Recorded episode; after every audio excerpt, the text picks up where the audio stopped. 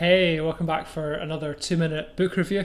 Uh, today it is Rooted by uh, Banning Liebscher. Uh, Banning is the church pastor of Jesus Culture, the founder of the church as well, and you may have listened to some of their music before. Um, I love this book. It was really great, really honest. Um, it, it was it was fantastic. It's talking talking about our calling, uh, how we get into our calling that God has for us, His purpose for our lives.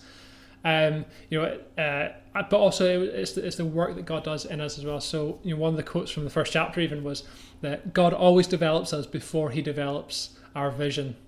That actually God wants to to grow us in our character and our integrity before He puts the, the weight of the calling and the purpose that He's got for us.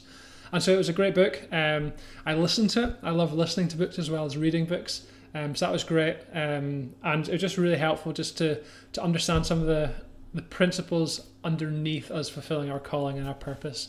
Uh, Banning talks about the importance of community, that actually community there, even though sometimes it hurts and sometimes it's frustrating, community is a place we find our healing.